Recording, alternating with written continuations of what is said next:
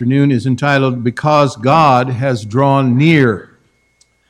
We're looking at familiar passage of Luke chapter 2, often read and quoted, memorized by uh, young people in, in uh, during the Christmas season. But uh, I think it's uh, significant that it's come during the Easter season or resurrection that we're, that's why he came uh, to, to be born, was to, uh, to, to die and to uh, be raised again. And, uh, and then uh, we just thank the Lord for what He's uh, provided for us. So we're looking at Luke chapter 2, and we'll be looking at verses 8 through 20.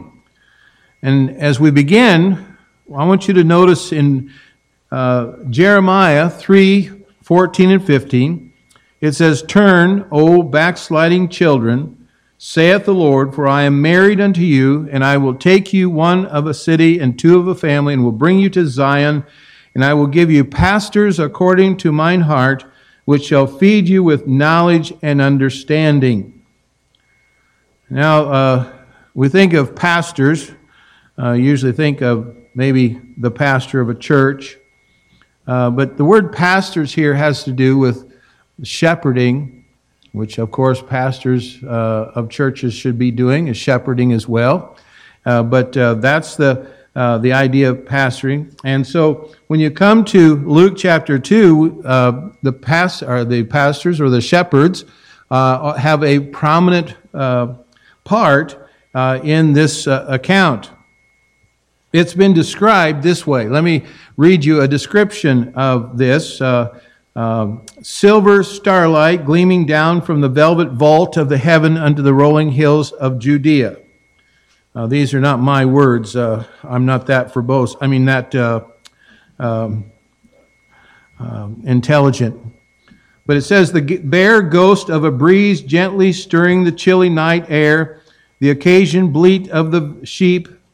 Throw another log on the campfire. Its crackling flame casts long jumping shadows simple country shepherds gathering around the blaze in an effort to warm themselves as they keep their midnight vigil. One of the shepherds breaks away from the hypnotic flickering of the campfire to check the sheep. Satisfied with that his charges are safe, he lets his gaze sweep upward to the midnight sky and its vast array of stars. Perhaps he remembers the familiar words of the psalmist as he ponders the glory and majesty of of the God of creation who has wrought the cosmos with his fingertips. Yes, indeed, the heavens declare the glory of God, and the firmament of the sky shows forth his handiwork.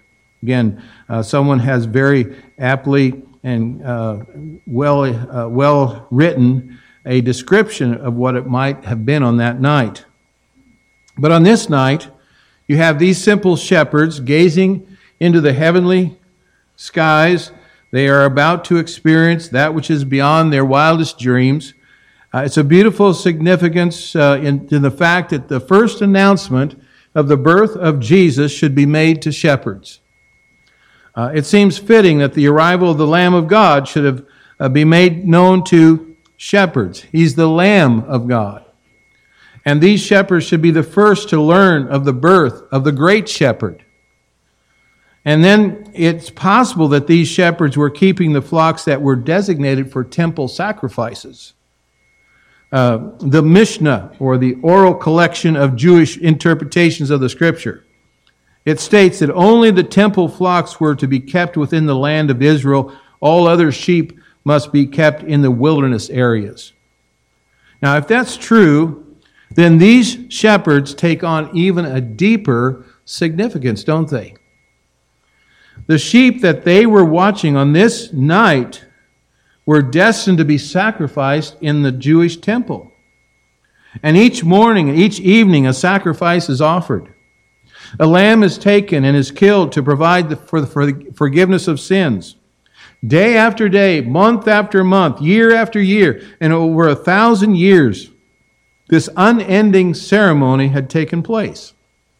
But you know what? It was never enough. It was never enough.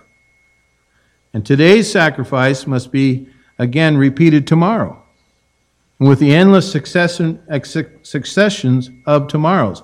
endless observances, endless sacrifices. And yet, there was a promise.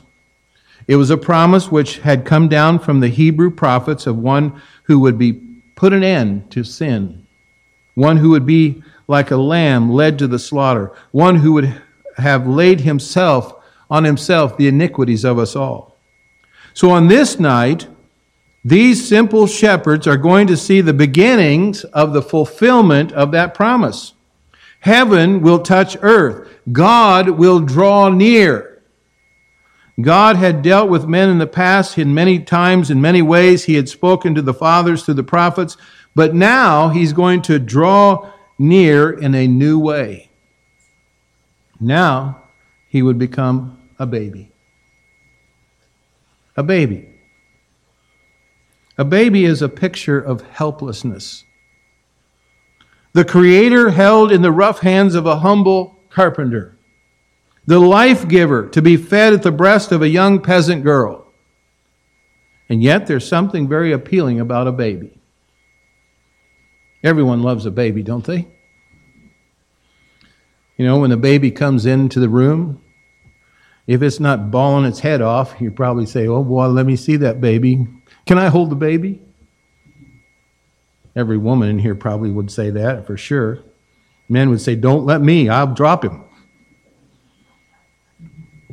So God desired to draw near to men, and he came as a little baby. God has drawn near, and that's made all the difference in the world. And I want us to notice that because God has drawn near, first of all, fear replaced by joy. Fear is replaced by joy. Look at verse 9 of chapter 2. Verse 9 says, And lo, the angel of the Lord came upon them, and the glory of the Lord shone round about them, and they were sore afraid. Can you picture that scene? Shepherds are gathered around their campfire trying to warm themselves against the chilly night air, and suddenly there's a light. The shadows and the blackness of the night give way to a sudden brilliance. And before them in the blazing light stands an awesome creature, an angel. The shepherds are terrified. In the penetrating light of the majestic spectacle, they suddenly realize what sinful and lowly beings they really are. And then the angel speaks. Look at verse 10 and 11. And the angel said unto them, Fear not. For behold, I bring you good tidings of great joy, which shall be to all people. For unto you is born this day in the city of David a Savior, which is Christ the Lord. So the angel begins by telling the shepherds, Do not be afraid. Now, that's usually the first thing an angel says when speaking to a man, a mortal man. I think it's in the angelic handbook under the chapter headings Bringing Messages to Humans. And it says there that angels are to be in all conversations with the words, fear not, or don't be afraid. Why is that? Well, because angels are different.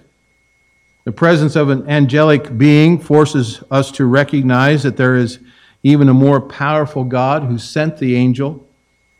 And when we're confronted with the reality of the reflection of God's holiness in his messenger, our reaction many times would be fear. But the good news is we do not have to be afraid. We do not have to be afraid because the awesome messenger of God has brought a message of salvation. Now, when I am confronted with the wondrous holiness of God, the result is fear. But when I hear the message that holiness of God has drawn near in the form of a baby, that results in joy. Again, who, who's afraid of a baby? When God spoke through a burning bush, Moses was afraid. When God spoke from Sinai and the earth trembled and the mountain quaked and the people fell down and pleaded for an intercessor lest they die. When God spoke in dreams and in visions, men had reason to fear because he was mysterious and holy. But when God wanted to dispel, dispel all fear, he came as a little baby. And because he has come as a baby, fear has been replaced by joy. Because he has come as a baby, we can come with confidence before the throne of God because God has drawn near. Secondly, because God has drawn near, the promise is replaced by fulfillment. That's what the message of the angel was all about in verse 11. And for, for unto us is born this day in the city of David a Savior, which is Christ the Lord. Jesus was not born in a vacuum. His birth had been promised from the very beginning. At the dawning of human history, the promise had been given, and as the crunch of the forbidden fruit echoed through the Garden of Eden, the prophecy was told that the deliverer would come, one who would, first of all, overturn the works of the serpent. That's what the deliverer would do. Secondly, the deliverer would defeat death.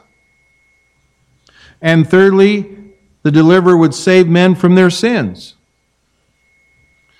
And the under, I believe the shepherds understand this. And when they're told that the identity of this newborn Savior is Christ the Lord, they really don't need any further ex, uh, uh, explanation. Even though they were relatively ignorant and unlearned men, they would have been taught from childhood that there is coming one who will be anointed by God, the Messiah. They knew that. They may have been familiar with the prophecy from the book of Micah that a Messiah was to be born in nearby Bethlehem, the ancestral home of King David. But how would they recognize a newborn king? Would he be found in a palace? Perhaps clothed in rich purple silks and lying in a golden cradle. The shepherds needed a sign. And so, because God was drawn near, doubt replaced by certainty. Doubt was replaced by certainty. Verse 12. And this shall be a sign unto you ye shall find the babe wrapped in swaddling clothes, lying in a manger. Now, the birth of Christ has supplied signs which were designed to dispel any doubts. Remember when Zacharias doubted, he received the sign of dumbness. He was not able to speak. As Elizabeth trusted, she received the sign of her own pregnancy.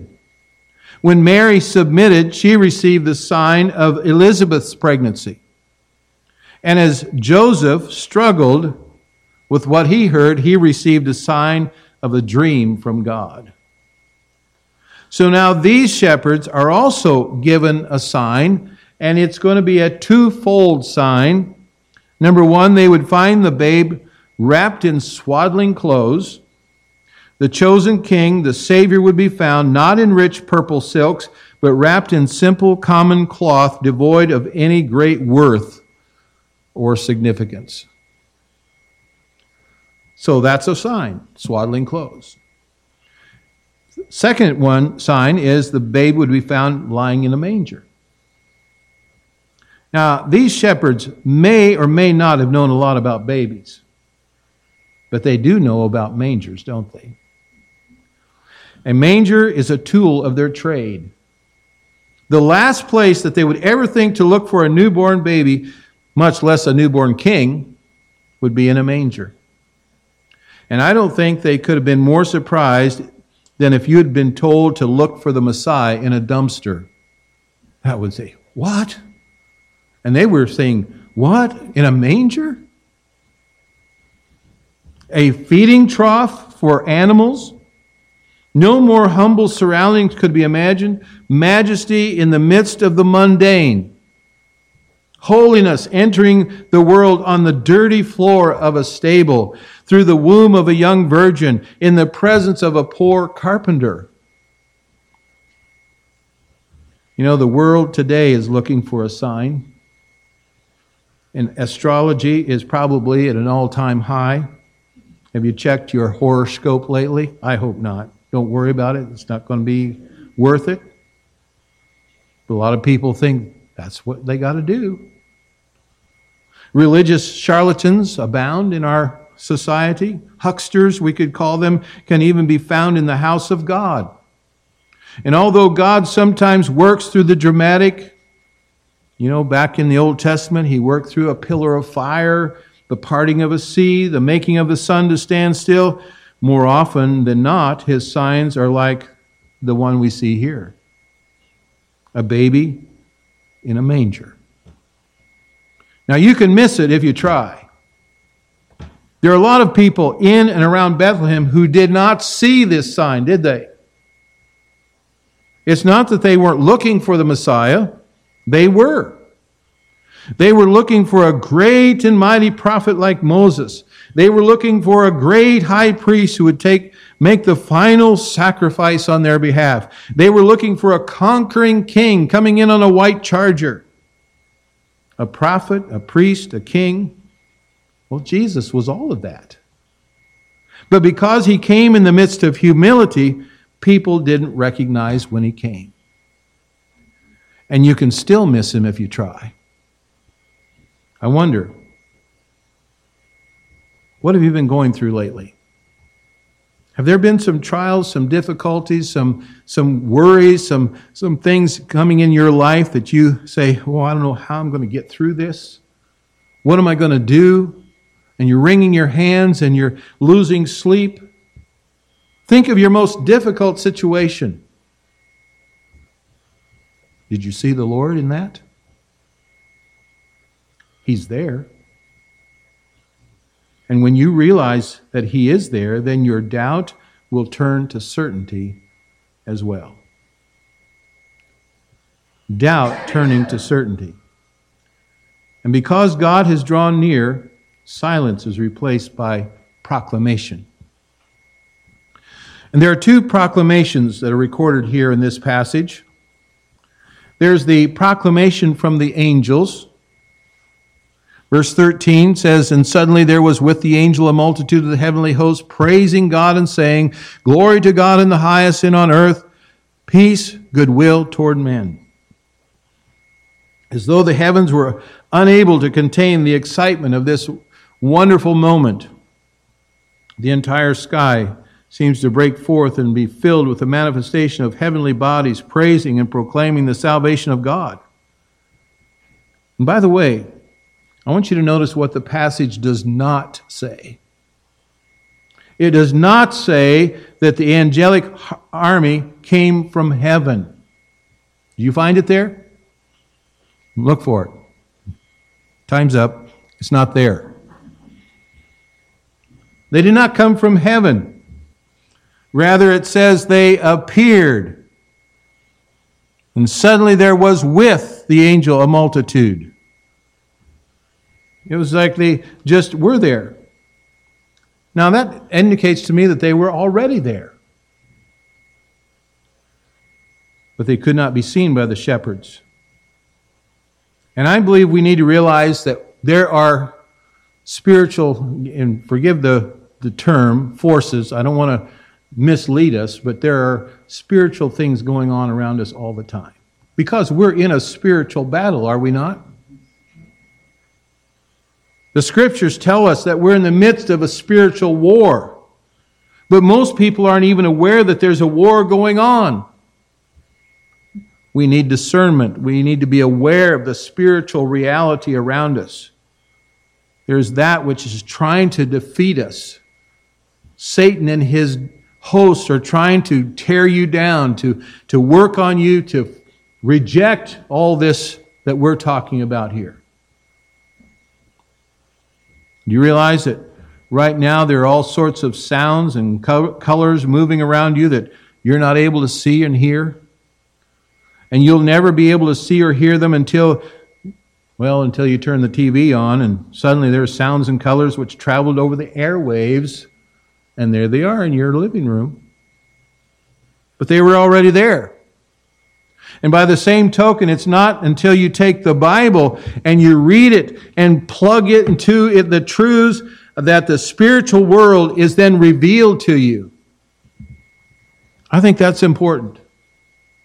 We are a people of proclamation. We have a message to proclaim. It is the gospel. Amen. But this message did not originate with mankind. It's not merely human philosophy, it's a proclamation from heaven. And because it came from heaven, we can believe it. And we believe it, we ought to also proclaim it. And this is what the shepherds did. So you have the proclamation of the shepherds. Verse 17 And when they had seen it, they made known abroad the saying which was told them concerning this child, and all that they heard, all they that heard it wondered at those things which were told them by the shepherds. The shepherds heard the message and they acted on it. They made their way to Bethlehem and they came and found Mary and Joseph and the child. Now, we're not told how they found the child. I don't know that they uh, ran around the town. Is that is he here? Is he here? You know, knocking on every door. I, I don't know uh, what kind of GPS they had back in those days. Maybe they were waking everybody up in search of that barn and that manger. But last they come to the place where Joseph and Mary and the child are staying, and there they are, and there's the child, just as the angel had promised. So what now? Well, there is a now. The confirmation of the message produces a reaction on their part. The reaction is that they begin to proclaim the news. No one had to tell them they ought to be a witness. No one told them that. They didn't enroll in an evangelism, uh, evangelism course. They didn't memorize the four spiritual laws. They already knew about the Ten Commandments. Their reaction was spontaneous. They would have found it difficult not to spread the news. You see, true faith always brings about action. It's as, as simple as the law of physics, which states that every action produces a corresponding reaction.